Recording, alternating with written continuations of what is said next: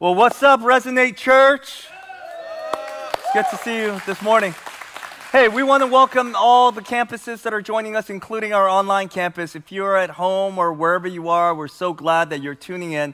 I want to throw out a special welcome to our guests who are checking out our church through the Explore God series, where we're tackling seven really essential questions about Christianity. And just I honor your faith and I, I honor your curiosity and just your humility to be here. And so, wherever you're joining us online or here in one of our spaces, so grateful that you are here. And today, we are addressing a really uh, a tenuous question. Uh, uh, it's filled with tension because it's one thing, like last week where we studied that Jesus is God or that he's one of the gods. But what if we were to say that Jesus is the only God? He's the only God. He's the only way. He's the only truth. And He is the only Savior.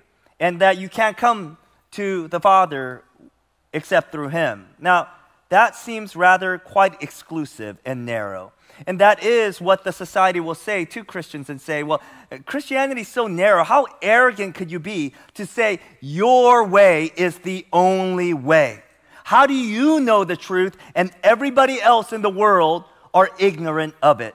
And this is why the lady on the video, as the part of the bumper says, you know, hey, um, when they find out what I'm about, and then they don't want to do anything with me. And so you will have alienated friends. You will have friends that will judge you. You will have friends that will leave you based on what you believe. And so many of you are quiet about your faith. And, and, and, and I'll tell you why this is so important.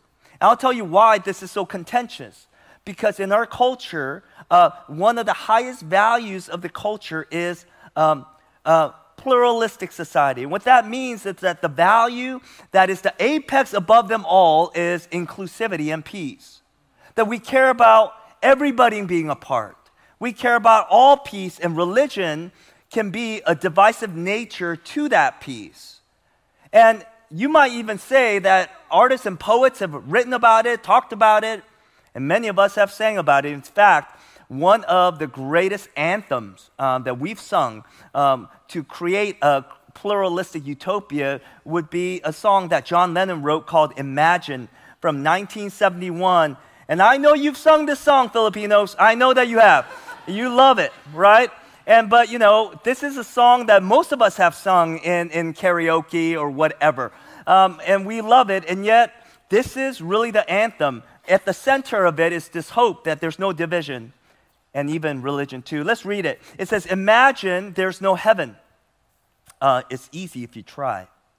No hell below us, above us only sky. Imagine all the people living for today. Imagine there's no countries. It isn't hard to do. Nothing to kill or die for, and no religion too. Imagine all the people living life in peace. You may say I'm a dreamer, but I'm not the only one. I hope someday you'll join us and the world will be as one.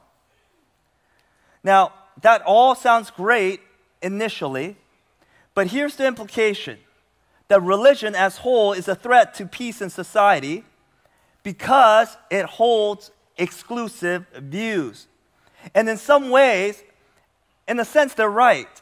Because once you hold the exclusive view and to say, well, this is the only way, this is the only truth, this is the only way that you are to find salvation, all other way are wrong, it could breed a sense of superiority that if you don't follow the way that I follow God, then you are far from God. You're not like me and you're not better than me. And therefore, religion in history has created strife and division and separation and it's even led to enmity and perhaps even a holy war. As to say in the Middle East, my God wants this. No, my God says this. And so they're throwing absolutes at each other, exclusively saying, I'm right. My God is better. And so, in a society like ours, in a pluralistic society, we want peace, inclusivity in a divided world. So the question is how can we live that way? How can we live in peace? And I believe the Bible has a solution that actually embraces the narrowness of this exclusive gospel that we preach here at Resonate Church. Um, if you have your Bibles, I hope you do. Would you turn to 1 John chapter 4? First John is near the end of your Bible. And if you don't have a Bible, it's okay. We're going to actually uh, project it on the screen so that you can follow with us. And, but just know that um, each and every Sunday, I don't preach uh, uh, the opinion of man, uh, but I, I try to teach on what the Word of God says. And this is the hope that you would know the Word of God because we believe it's living and alive and it could change your life today. And so, if you were, would, and if you're able, would you please stand for the reading of God's Word? And I'll pray once again that the Holy Spirit preach a better sermon than the one that you're about to hear from me today. Uh, 1 John chapter 4, verses 1 through 10. This is the word of the Lord. Beloved, do not believe every spirit, but test the spirits to see whether they are from God. For many false prophets have gone out into the world. By this you know the Spirit of God. Every spirit that confesses that Jesus Christ has come in the flesh is from God and every spirit that does not confess Jesus is not from God. They are from the world. Therefore, they speak from the world, and the world listens to them. We are from God. Whoever knows God listens to us. Whoever is not from God does not listen to us. By this we know the spirit of truth and the spirit of error. Beloved, let us love one another, for love is from God, and whoever loves has been born of God and knows God. Anyone who does not love does not know God, because God is love. In this, the love of God was made manifest among us, that God sent his only Son into the world so that we might live through him. And this is love. Not that we have loved God, but that he loved us and sent his Son to be the propitiation for our sins. That is the word of the Lord for this great Sunday morning. All God's people said, Amen. Amen. Please have a seat. Now, the question still remains how can we be living in an inclusive and peaceful society? And I believe that in this world there are three hopes. It's really reduced to three hopes. Two are the hopes of the culture, and one is the hope of Christianity. And I might humbly propose that the third hope which is the Christian hope, will bring the ultimate unity and inclusiveness to promote the kind of peace that we long for in this world. But let's study all the hopes. First, hope is this it's the world's hope to see religion fade. They want religion to fade, and you see this in John Lennon's Imagine song. In a pluralistic society, hope to, for religion to fade, to be weak, and to just simply disappear is the ultimate hope. And you see, for decades, the secular and Western world believed that religion was going to fade. With the rise of technology and science, they really thought uh, science is the establishment of observable truth. And so once we start knowing more and more and more in science, and more we have the truth, more or less need we'll have in the dependence of religion. And even technology, as technology grows and will be embedded in technology, it will get rid of the longing that we have that religion actually fills. And yet, this was the hope. In fact, this is what John Lennon himself said. He said in 1971 in the interview, he said, Christianity will vanish and shrink. He says, Word, the Beatles are more popular than Jesus now, is what he says, right? But the reality is that has not happened at all. In fact, religion is on the rise. And I would even say, in particular, two religions in the world is growing rapidly. Take a look at this graph for a second, and I'll show you from the Pew Research Center, which is a very reputable, scholarly uh, statistics organization, says from 19, um, 2010 to 2050, this is the trajectory of the growth of Christianity. That it starts in 2.17 billion people in 2010, and we're on the rise, and eventually in 2050, we will see 2.92 billion. That is 700 million more Christians in 40 years. And that's massive, it's growing. You realize that in Africa, we have seen an entire continent go from 9% to 50% Christians in the whole continent. Wow. And then we also see in the last hundred years, the nation of Korea, that little tiny South Koreans have gone from 1% Christian to 40% Christian in their country. And we see this in China too, right now. There's an underground movement that is happening there that is beautiful and it's growing. We also see here, though, that in the next three decades, Islam will be the fastest growing religion among all the other ma- major religions, according to this research, almost getting close to Christianity. Now, here's my point that nobody really who knows what they're talking about is saying that religion is going to fade and, and that they're going to be obsolete because the growth of technology and science. And that is the reason why some of the governments, knowing that sometimes religion can divide, try to snuff it out by regulating religion. And yet, do you know that when you and societies and nations have tried to regulate religions, the religion only grew? You know that reality? Well, here's a great, great study case for this in history. The great historical example is when the communists took over China in 1940 and they came in as the regime, they said, no more religion. The way we're going to get rid of Christianity is we're going to get rid of all the Western Christian missionaries out of this country. You are out. And so they persecuted them and kicked them out. And they said, there goes, no more Christianity. We can live in peace. And guess what happened? All the Western missionaries moved out but the indigenous Chinese Christians grew and they dug deeper and they went underground and they started meeting in homes. They started uh, spreading even more rapidly than ever before.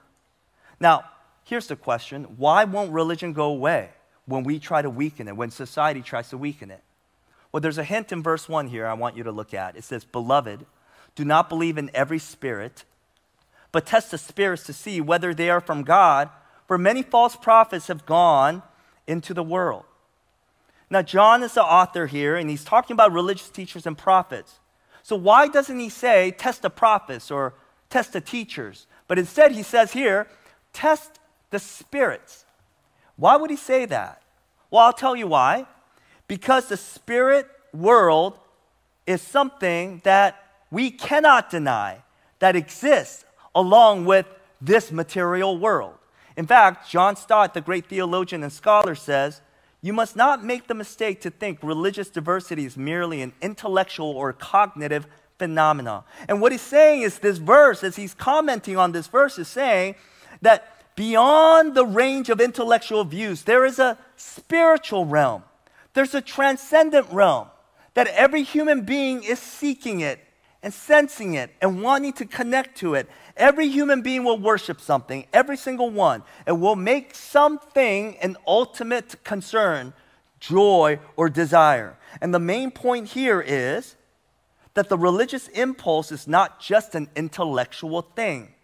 They need to worship. The need to worship something or to have some spiritual experience is an inevitable part of human nature. And the more and more you try to snuff that out, the more and more we will have a growing thirst for it. Do you realize, even my atheist friends who are dear and beloved, I talk to them, meet with them, and they're friends of mine. And yet they do yoga. Like they do yoga and they do the spiritual kind. You know? And even them, they say, well, there's no God, and there's no not only way to prove God, there's some agnostics, but there are people like, there's no such God, but they still believe in the spirits. And they want to somehow connect to the spirits. And here's why you and I could never snuff out religion. Because in this material is a deep groaning for spiritual things. Always. You see, if you are here today and you are checking out Christianity and you're curious about it, um, I would say you understand what I'm talking about because your curiosity, your investigation, your maybe there is something beyond this world. That sense is the very sense that I'm talking about. It's the spirit world. And you can't snuff that out. That's part of the human reality. And so that is a thirst for transcendence. it's beyond the material. But here's the second hope to see uh, from the culture, which is to see all religion as equal. And they would say, well, if religion was all equal, then we'll solve all the problem. And do you remember what the video, that gal closes that bumper video by saying, there's no one that monopolizes one truth about anything. A lot of religions say the same thing, but they're just going through different paths, right? And the assumption is this that if we all agree that all religion are equal and valid paths to God, then maybe, then just maybe, we will have peace. But could I just humbly suggest to you that'll never work? Again, here's a hint of why it won't work in this text in verse 5. It says, They are from the world. Therefore, they speak from the world, and the world listens to them. And the question is, who are they John refers to? They are the critics of Christianity. Interestingly, John, the author here, says that the critics are not irreligious people, but they're actually religious people, as to say that they also are in spirit and they're speaking and seeking the spirit, and that they have some kind of faith, even though they are uh, antagonistic towards the Christian faith. In a sense, everyone is religious. Even John Lennon is religious. And you say, well, what do you mean by that? Well, let me tell you. People say, let's all agree that all religions are equal and valid paths to God. After all, you know, no one is so arrogant to think that they have a monopoly on the truth. So they often share an illustration, which you probably heard of. It kind of goes like this. Let me show you a graphic and an image. They say, all religious people are like blind people. They're blind men. And the first religious guy who's blind touches an elephant and says, Hey, this creature, he touches the trunk of the elephant, says, This creature is quite like a snake. He's flexible and wiggly, and elephant must be like a snake. And the second guy who's touching the tusk of the elephant says, No way, bro, you are wrong. You know, um, he is more like a sharp, rigid um, device, like a spear. And the third guy, wrapping his arms around the leg of an elephant, say, Nope, you both are wrong. I am right. An elephant is like a tree, like kind of like a stump.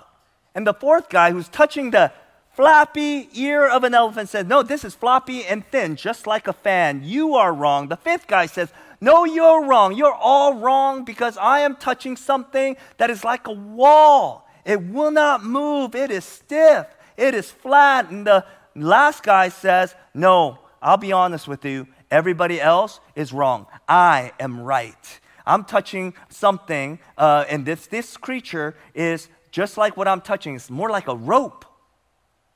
Now, they share this illustration, and as they are arguing, we realize that all of them are both right and wrong. They're both right and wrong. They all see in part, but nobody sees the whole elephant. So the illustration concludes like this You see, religions are all like the blind men. All religions see part of the spiritual truth. Nobody could see the whole thing. Therefore, no one should insist that they have the entire truth. Is what society says. Well, Lesslie Newbigin, who was a British missionary to India for many, many years, he wrote a book called The Gospel in a Pluralist Society. And he explains how he got this illustration thrown at him all the time. And one day, it just suddenly hit him.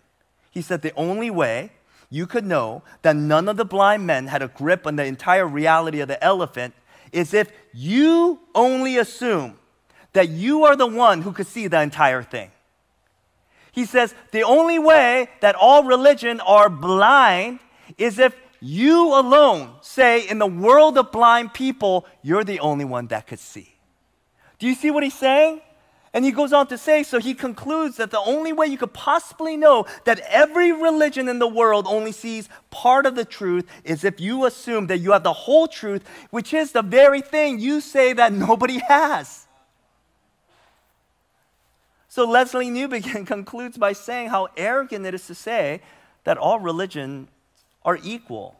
He goes on to say, quote, there is an appearance of humility at first in the assertion or protestation that the truth is much greater than any one of us could grasp. But it is in fact an arrogant claim to a kind of knowledge which is superior to the knowledge which is available to fallible human beings. We have to ask, what is the vantage point from which you claim to be able to relativize all absolute claims which these different scriptures make? So you see, when you say nobody has a superior take on spiritual reality, that in and of itself is a superior take on spirituality.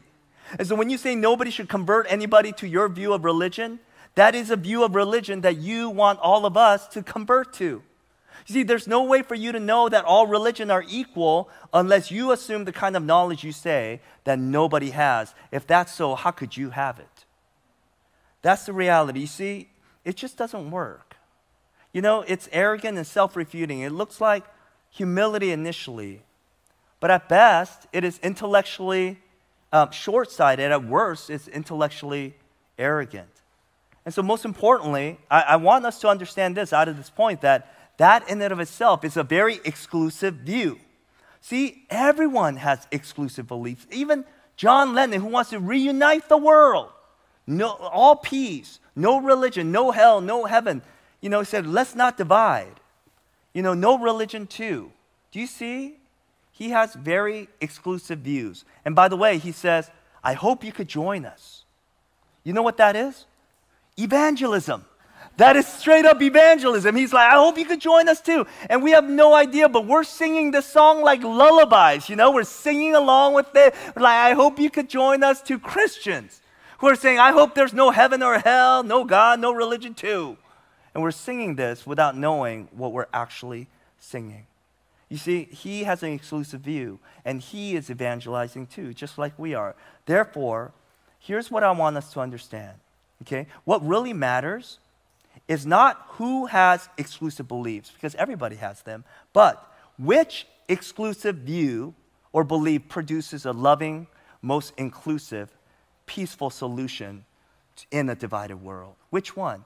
And here's what I want to submit to you that I believe humbly, that you would hear me out, and I want to make a case for it, that our hope is to see a better gospel. A better gospel. If the gospel means good news, which Christians actually uh, hijacked, you know, from good news. Evangelion means good news. We believe we have the best news that is in Jesus. And what I want to do is, in a few moments, just propose to you the uniqueness of the Christian gospel that is very different than all other religions because it is those specific features that are unique that actually is the solution to bring about the kind of peace and inclusion that we want to see in this world. Now, understand that Christianity shares a lot of same principles and beliefs like all other religions. You know, like, you know, love your neighbors and feed the poor and, you know, um, be radically loving and, and forgive others. These are all principles that I think many religions share. But I don't think it's, are those principles are the ones that actually will bring about unity and get rid of division in this world. In fact, it is the uniqueness of Christianity that does. So let me show you first what this text says about three things about the uniqueness of Christianity and how those three specific things actually promote the kind of inclusion and peace that we're looking for in this world. First uniqueness of Christianity is this the deity of Jesus. The deity of Jesus. What that means is that the founder of our faith is God Himself, unlike the founder of all other world religion is a person. Verse 2 By this you know the Spirit of God. Every spirit that confesses that Jesus Christ has come in the flesh is from God. Now, I want you to notice here Jesus Christ has come. He has come. It doesn't say he was born, even though he was born, but he has come as to say that before he was born, he came from somewhere else. And you see right here, it, this is an implicit claim that the Bible makes absolutely explicit elsewhere that though every other religion says a founder of their religion is a human being, Christianity says the founder of Christianity, who is Jesus, is actually God Himself. And He has come from heaven into this world. Now, that's the first uniqueness, the deity of Jesus. And if you are in question of maybe wanting to discover more about that, last week uh, we preached on it, and so I would implore you to check that out. But secondly, here's the second uniqueness of Christianity it's the resurrection of Jesus. The resurrection of Jesus is so unique. It says, Jesus Christ has come in the flesh. Now, here's the question, class. Why put it like that? Why in the flesh? Why is that important? because this is another idea in which Christianity is so different from other religions. Because other religions, and if you study world religion, now I know like many of us who went to college studied it, we just didn't pay attention. So here it is. Here's the recap. Every other religion will say that the purpose of salvation is to take you out of this wretched world. Let's get out of this disgusting place. So if you are a part of like more of an Eastern religion, they say the reality to which this world is is all a figment of an imagination. That is we are able to dip into a brand new sense of consciousness and layers of consciousness, this evil world will no longer exist and we will be transported to nirvana or another spiritual realm to which we really really are. Our true self is that. So we need to escape that God will help us to be saved from this evil place. And the Western world will say, just like the Greeks, and they would say, no, no, no, no, no, the physical realm is real, but it's awful.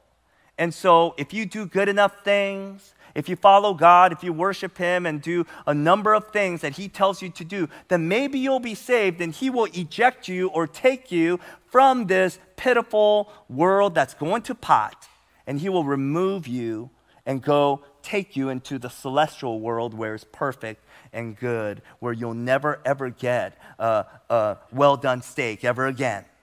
That's, that's the hope, right? Well, listen, but Christianity says something different. Follow along because it says at the birth of Jesus, God Himself received the body. And at the resurrection of Jesus, God Himself received a renewed body. And through it, we see that the redemptive work of God is not to escape the flesh, not to press the eject button and like take off and go to heaven, but his goal is to renew it. His goal is to make it new. That the new Jerusalem and the new earth that is coming is this earth being reshaped and reformed and, and, and made new once again in his perfection. And in the end, there will be no more death, no more disease, no more poverty, no more injustice. That everything else that is broken in this world was, will one day be made whole for the glory of God. See, that's the hope, that's the resurrection. That's very different from all other religion who's trying to get us to escape from this awful place. Here's the third uniqueness of Christianity salvation by grace alone. You see, in all other religions, we're told that if you want to be saved, you have to draw closer to God.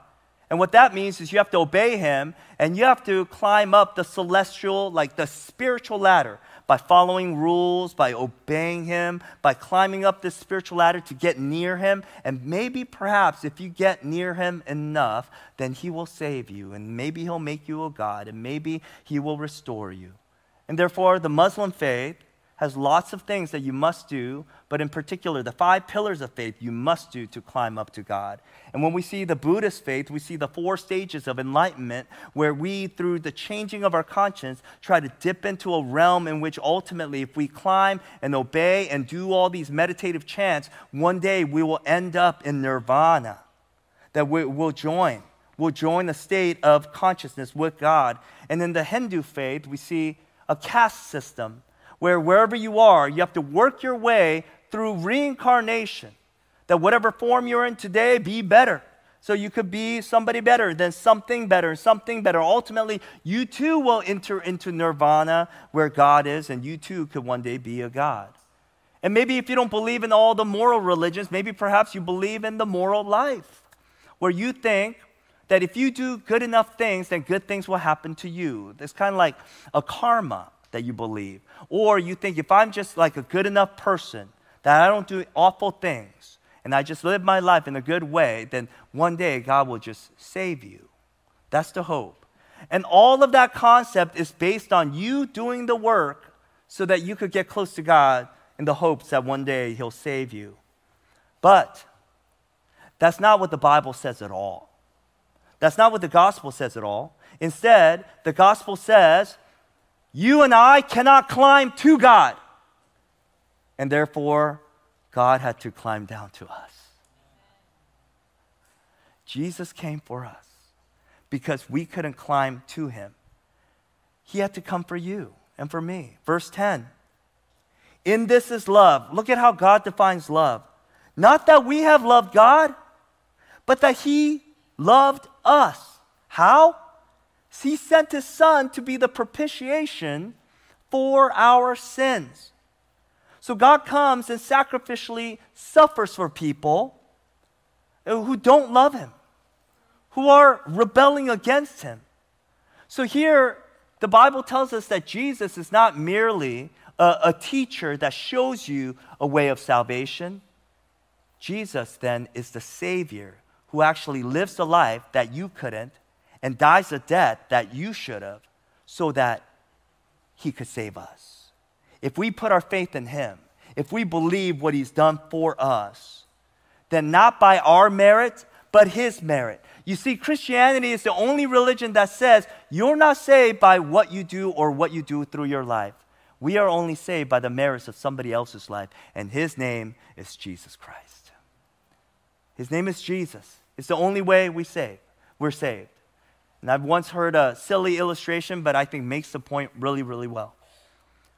That this illustration goes where a Christian dies after living a productive life and goes to heaven, and he stopped at the gates, and Peter says, You have to earn a thousand points before you enter into heaven. He's like, A thousand points? I've never heard this from the Bible. He's like, okay, but here it goes. Okay, well, you know, when I was a kid, I was born into a Christian family, and I, I, all I started is just like I was loving God from the very beginning. And then all throughout elementary school, Sunday school, I never missed class. And I went to Awana and memorized 300 verses that I could recall on command. And not only that, I went to all the camps, and I, I remember sharing two times uh, the gospel message of Jesus Christ. And two of my friends came from my school to church. And then when I went to high school, I started a Christian club where there I, I started evangelizing a lot more. I saw more people come to faith. When I went to college, I majored in religion so that I could actually be a missionary. There I met my wife and we had kids. I had three kids. Those three kids, the first one became a pastor, the second one married a pastor, and the third one is doing nonprofit work for the glory of God. And when I came back from the mission field, I served the church as an elder and I faithfully gave and tithed and prayed and loved people. And this is what I did all of my life. And here I am. Peter, how am I doing? How many points did I accrued? And Peter says, You got one point. like, wait, a thousand points? I only got one point. It's like, one point. 999 to go. What else have you done? And he said, Oh, Jesus, have mercy. And Peter says, You're welcome in.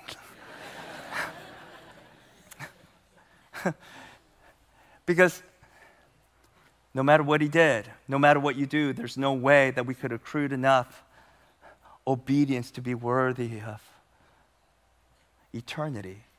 And the only way we could get in if if outside mercy and outside grace will come in and be applied to you. And if you would just simply confess and say, Jesus, have mercy on me, he'll always say yes. He will never turn you down. And so, salvation by grace alone. Amen? Amen. So then, so what? Here's the question so what? Uh, how does the uniqueness of Christianity, okay, saved by grace, the resurrection of Jesus and the deity of Jesus, how could, how could that bring real benefits to the world? So what? Okay? First, being saved by grace alone means that it leads to humility. It leads to humility. While the Bible says that you're not saved by your performance, you know that other religions say that you are saved by performance, and therefore you feel superior over other people. So self righteousness and superiority lead to oppression, division, and enmity and holy war, while other groups look down on each other. But I'll tell you how the gospel brings about a humility in all of us. But the gospel is the only faith I know, and that leads people to see that other people who don't believe in the gospel, it, it, you could actually believe that they are actual better people than you. Do you know that? that they could actually be better people than you because you and I are not saved because we're wise, because we climb the ladder. We're not saved because we're good. We're not saved because you were more kinder and more generous. You remember the gospel says because you couldn't climb the ladder, Jesus climbed that ladder for you and gave you that credit upon yourself to which we receive Jesus' life and he takes our payment. And that is the essence of the gospel. And therefore, you're not saved unless you admit that you and I are not better than anybody else in this world. Nobody. That the person in prison today requires exactly the amount of grace as you do and I do today. That we don't need less, we need just as much. And therefore, when we look at people in the world that don't believe what we believe, we could even assume that they might be and often are better people than us. And that creates humility because you're not saved by your life, you're saved by Jesus' life and through your confession only. And I'm certain by, that my Hindu neighbor, Mohinder, whom I love, who I care about, who I look across, and he always says hi. He always beat me in saying hi first. I'm like, Ugh. I'm a Christian. I want to say hi first. And he's always like beating me to it. He's like, hey, Ryan. I'm like, hey, Mohinder. And you know what? He's the guy that is like so kind, so generous, so patient. You know, when there are cars parked right in front of the curb in front of my house, do you know I get mad? I don't know why, but I'm like, why are you there? And I get all suspicious. I'm like, are you here scoping out my house? And I start thinking really evil things. I don't know why. But Mohinder, there are all these cars in front of his house. He's like, hey, I don't mind. It's a great party. I mean, he must be the kind of guy that's on the fast lane. And when people are going slow, he don't give. He's cool about it. Me, I pray that person out of that lane. I'm like, Lord, in Jesus' name. You know, I'll do all sorts of crazy crap like that. I mean, what's wrong with me, right? He's a better person than me. I know it. He's probably more patient than me. All that stuff. He's certainly nicer than me. Why? This is the kind of humility that the gospel gives you. See, you don't look at the world and say, wow, look at these bunch of evil people. No. Yeah, you need the grace just as much as they need. And so, this kind of gospel, that you're only saved by grace, only promotes a kind of humility where you look at another person and say, you are actually probably a better person than me. It's the only faith that I know that does this. Here's the second thing the resurrection of Jesus leads to prosperity. And what that means. And I'm not talking about personal prosperity, but the prosperity that we long to see in this world. And religion says the world doesn't matter. The world is just going to hell. All that matters is heaven and afterlife. And that's if that's what you believe, and most religions believe that, then all that matters is for you to convert people and to grow your tribe and just wait until you know, you go to heaven. Who cares about the world's problem? It's all going to pot anyway, is what you would think. But if the purpose of the resurrection, listen, Christians, it's a new heaven and new earth, it's a transformed world where death, where poverty and injustice and suffering are gone, then you and I are working with God to make this world a better place. And this is why in Jeremiah 29, God says to the children of Israel this He says, Go into the wicked pagan city of Babylon and seek its peace, seek its prosperity, make it a great city for them to live in, work for the prosperity of the city. And this kind of gospel doesn't just humble you, but it thwarts you towards being a solution for making your community, your city, a better world. So therefore, fight injustice. Go eat at your local eatery, serve the city, feed the poor, fight for injustice, transform a city, because that's exactly what God is up to. And third, the deity of Jesus brings about a radical inclusivity. You see, Jesus is not just another prophet or teacher, it says he's God in the flesh. Now, somebody might say, well, if you think Jesus is like the founder of your faith and he's God, aren't you saying that he's better than everybody else? You know, because everybody else is just a mere mortal man. And Jesus himself, he's not like Buddha, he's not Muhammad, he's a God himself. Doesn't, doesn't that lead you to even greater self righteousness? You would think so, right? But history tells us a different story. See, one of the greatest paradoxes of history is that when early Christianity actually began to grow in its early days, it was the Greeks and the Romans that had this, what it looked like, a very inclusive faith. Because they, they believe in pantheism, which is a belief that all things could be God. Like you have your God in the air, you have God in the tree, all of creation is God. Everybody could have a God, is great. Uh, or, or a polytheist, where, like, you know, whatever your joys are, a, a God of wine, a God of sex, and God of this, and God of that. And you get to all have a God. And so it seemed very inclusive. But the fact of the matter is, that Christianity created the most inclusive community in the world. that the world has never seen up until that point in history. Nobody's ever seen anything like it. You see, the Greeks and the Romans did not mix um, rich and the poor, they were very status oriented, but the Christians did. You know, Jews didn't mix races, but the Christians did. Why would such an exclusive view and belief that Jesus is God, He's the only way, He's the only truth, He's the only life, um, be, this most exclusive faith create the most inclusive society? How would that happen? Well, in the first century, the early Christians saw that Jesus was God and that he created all things, that he was all supreme, that he was not somebody who was being condemned for something wrong or even a person who was being condemned wrongfully.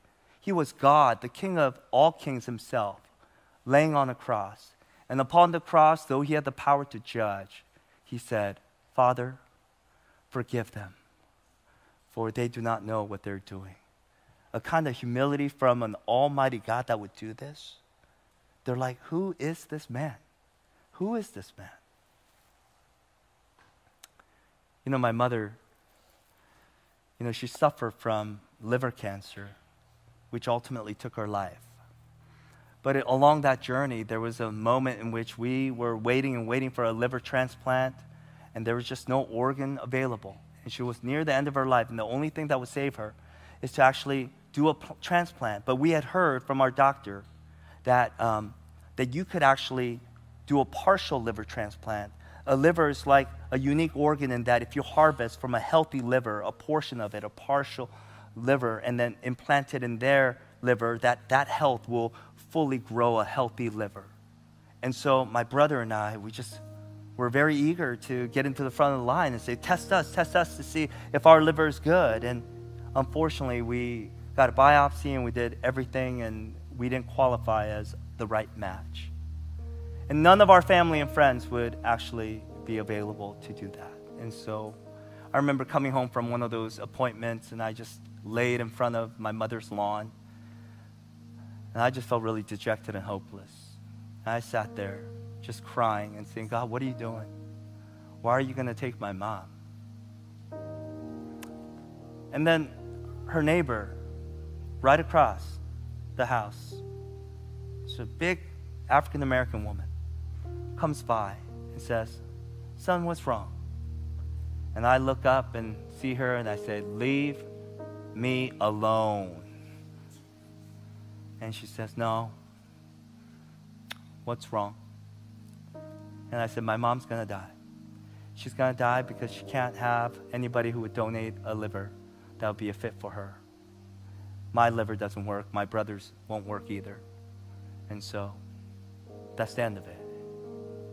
And she goes, Can I donate the liver? And I was like, What? You would actually donate your liver for your neighbor? And she's like, You said yours don't work, right? Maybe mine's do. I'm like, You would do that? Fast forward the story, she actually went through, you know, getting all the pokes and prodding. And, you know, at the end of the day, her, her liver didn't match either.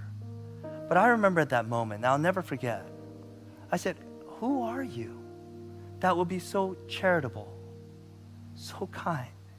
I was moved to tears, her charity. I was moved to tears, her sacrifice.